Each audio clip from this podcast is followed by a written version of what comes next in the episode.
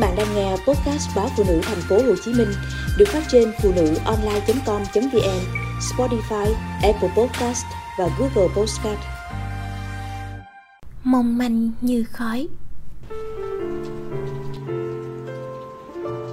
Quỳnh mang hai lớp găng tay Cẩn thận để chậu xương rồng bát tiên vào một bọc ni lông Rồi sáng sáng bê ra để cạnh thùng rác Cô sợ những cái gai nhọn hoắt của nó sẽ đâm vào tay mình.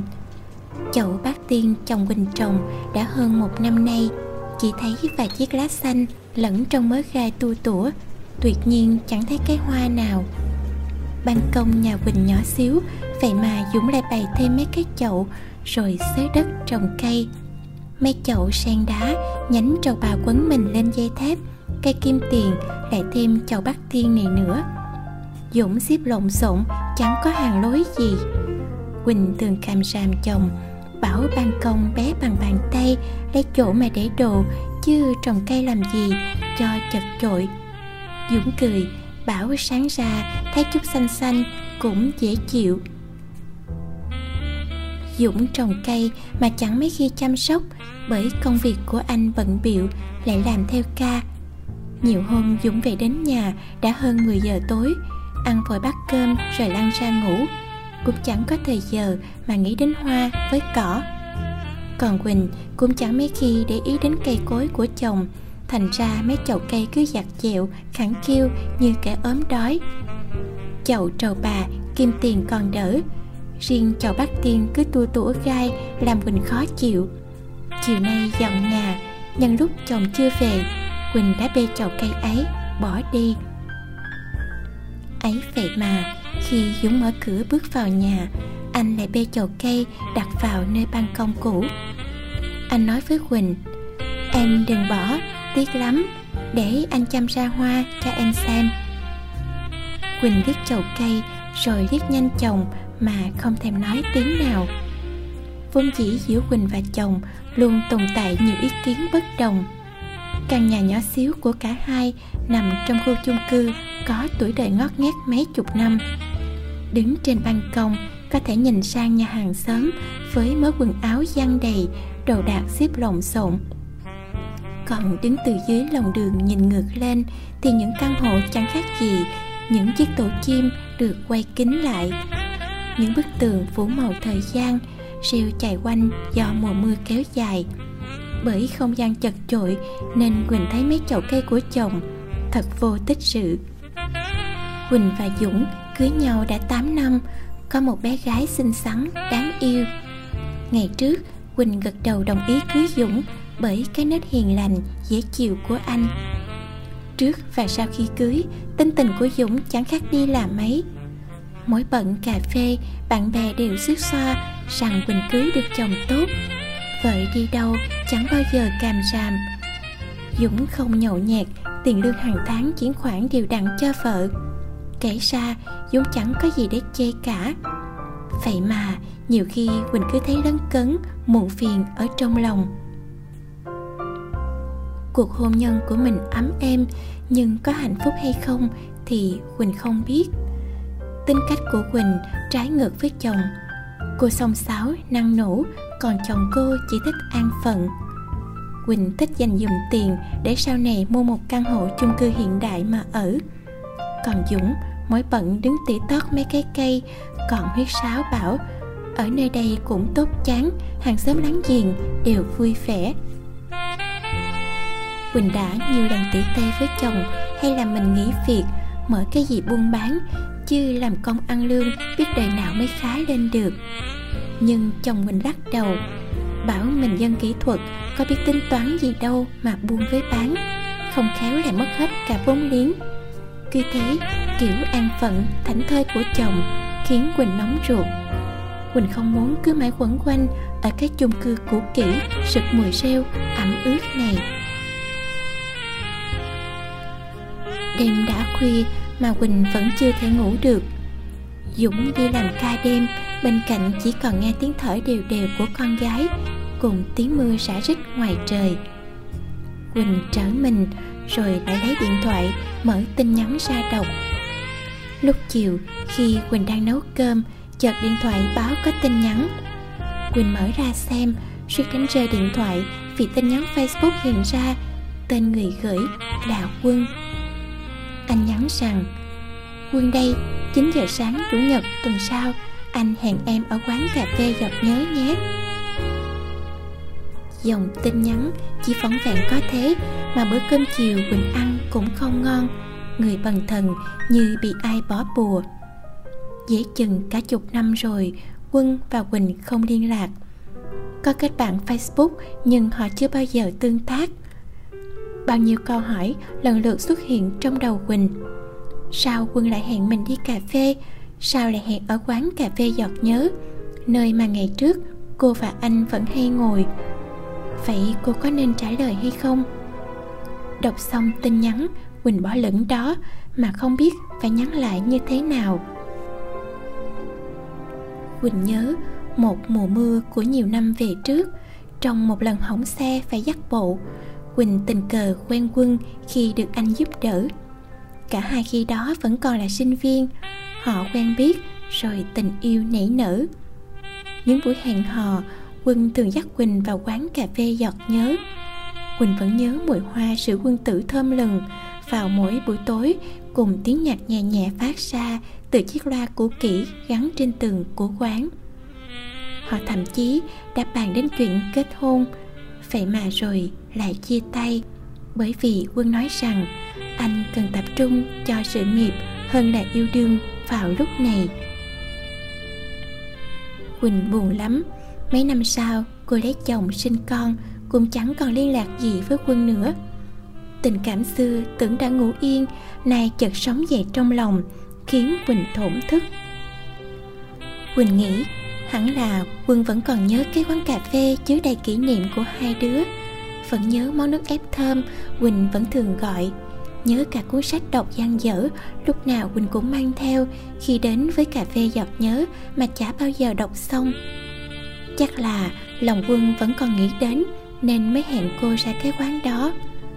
Quán ấy giờ đã đổi chủ sửa sang lại nhiều. Nhưng mỗi lần đi ngang quỳnh đều cố tình nhìn vào những chùm hoa sữa quân tử rực rỡ đung đưa. Sáng chủ nhật quỳnh dậy sớm. Chồng Quỳnh đã đi làm từ lúc 5 giờ sáng để kịp 6 giờ vào ca. Công việc của anh luôn là như vậy, khiến Quỳnh chẳng còn thiết tha việc sáng chủ nhật cả nhà có thể cùng nhau đi ăn sáng, uống cà phê hay thông dong dạo chơi đâu đó. Hình như lâu lắm rồi, vợ chồng Quỳnh không ngồi riêng với nhau chỉ để uống một ly nước. Dũng đi làm, lúc nào cũng gần nửa đêm mới về anh chỉ kịp lục tủ lạnh kiếm gì đó để ăn dằn cơn đói rồi cũng ngủ vùi dù chồng đưa hết tiền lương cho vợ nhưng quỳnh thấy cuộc hôn nhân của mình sao cứ nhạt nhẽo, vô vị. Bữa nọ, đọc được một tâm sự trên một tờ báo, quỳnh sửng sốt khi một người vợ quyết định ly hôn chỉ vì người chồng không nhớ số sai giày của vợ. Quỳnh cười thầm, dũng không chỉ không biết số giày, anh còn không biết vợ mặc quần áo sai bao nhiêu. Công việc mê mãi anh còn quên nốt những ngày kỷ niệm của hai vợ chồng như vậy có đáng để ly hôn không? Ngày hôm đó quỳnh gửi con cho người quen rồi thay chiếc váy màu hồng khoe chiếc cổ cao trắng ngần. Quỳnh ngắm mình trong gương. Ở tuổi 35 dẫu đã qua một lần sinh nở nhưng quỳnh vẫn còn đẹp lắm. Quỳnh trang điểm nhẹ, chỉ tô son rồi xịt chút nước hoa. Cô chợt nhận ra đã rất lâu rồi mình không còn cảm giác nôn nao khi gặp ai đó nữa. Đến cà phê giọt nhớ, Quỳnh chậm rãi bước vào, mắt cô giáo giác tìm kiếm. Một người đàn ông đưa tay lên vẫy, Quỳnh hít một hơi sâu, nén cảm giác hồi hộp trong lòng, đếm từng bước lại gần phía chiếc bàn quân lịch thiệp kéo ghế mời cô ngồi anh vẫn như xưa, nhã nhặn và tử tế. Khi quỳnh ngồi xuống, phục vụ đem đến một ly nước ép thơm quân cười, bảo rằng anh vẫn nhớ món nước uống mà cô thích nhất. Chỉ vậy thôi mà lòng quỳnh xốn sang. Hình như chưa bao giờ chồng quỳnh biết đến thức uống mà vợ mình thích nhất. Quân nói chuyện dông dài, quỳnh ngồi nghe. Cô nhìn người đàn ông trước mặt, Quần áo bảnh bao. Quỳnh nghĩ nếu cưới quân Thì đời Quỳnh có vui hơn không So với kết hôn với Dũng? Quân nhanh nhẹn, tức thời. Một vài người quen nói, Quân hiện đang làm trưởng phòng kinh doanh Của một công ty tầm cỡ. Có một người chồng biết làm ăn Quỳnh sẽ có một căn nhà rộng, Một không gian thích bày biện cái gì Cũng chẳng cần phải suy nghĩ. Quỳnh biết suy nghĩ của mình tội lỗi, Nhưng những ý nghĩ đó vẫn không ngừng nhen lên trong đầu. Từ hôm đọc tin nhắn quân gửi. Nói chuyện tầm một tiếng, Quân kể về một dự án anh đang làm, Thu về rất nhiều lợi nhuận. Quân bảo, nếu Quỳnh muốn tham gia Thì anh sẵn sàng hướng dẫn. Chỉ cần bỏ ra vài chục triệu đồng, Đến cuối năm là sẽ có thêm một khoản lớn. Quỳnh cười, Bảo, để mình suy nghĩ, Chứ chuyện kinh doanh cô cũng không rành. Quân bảo, có anh mà Quỳnh còn lo gì nữa? Không biết chỗ nào anh sẽ tận tình chỉ cho, Dù gì cũng là chỗ thân tình. Hai chữ thân tình, Quân cố ý nói chậm, Làm Quỳnh xốn sang. Chợt cô đỏ bừng mặt Như bị bắt quả tang, Đang làm chuyện xấu. Quỳnh nhìn đồng hồ, Đã đến giờ cô phải về đón con. Trên đường về, Lòng cô cứ chìm trong những suy nghĩ mông lung. Quyết định gặp quân lần này chỉ là Quỳnh muốn một ngày Chủ nhật không còn diễn ra buồn tẻ như những Chủ nhật khác.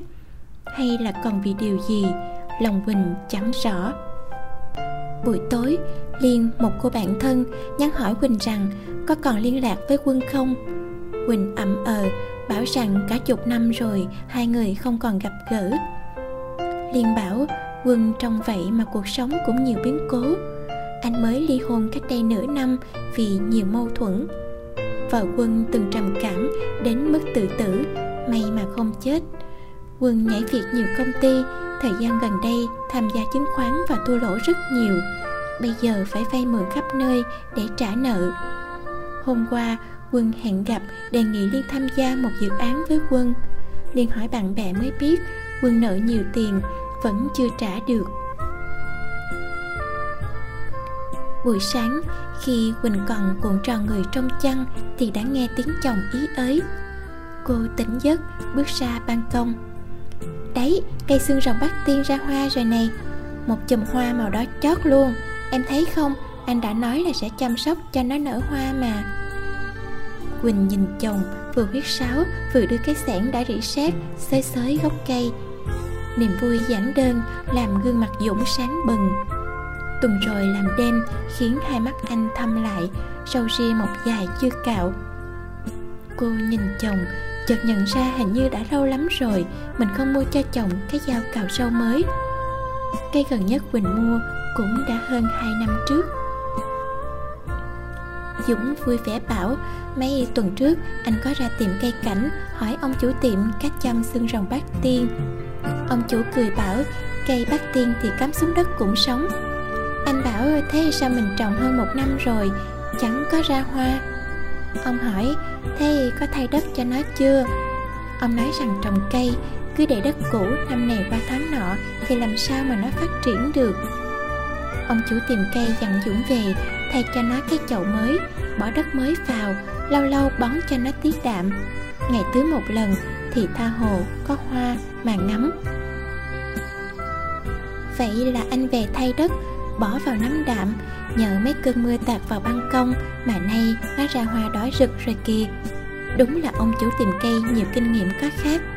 Tại mình không biết chăm thôi, chứ chăm đúng kiểu cách gì hoa trắng nở. Dũng nói, quỳnh lại gần, nhìn những nụ hoa màu đỏ bé bé nổi bật trên nền lá xanh. Cây bát tiên giờ không còn xấu xí, vàng vọt mà trở nên mập mạp, khỏe khoắn chậu trầu bà, cây kim tiền hứng nước mưa cũng trở nên tươi tốt. Ban công nhà quỳnh ngập một màu xanh mơn mởn. Quỳnh hít căng lòng ngực, ban mai trong lành, khiến cô thấy thật dễ chịu.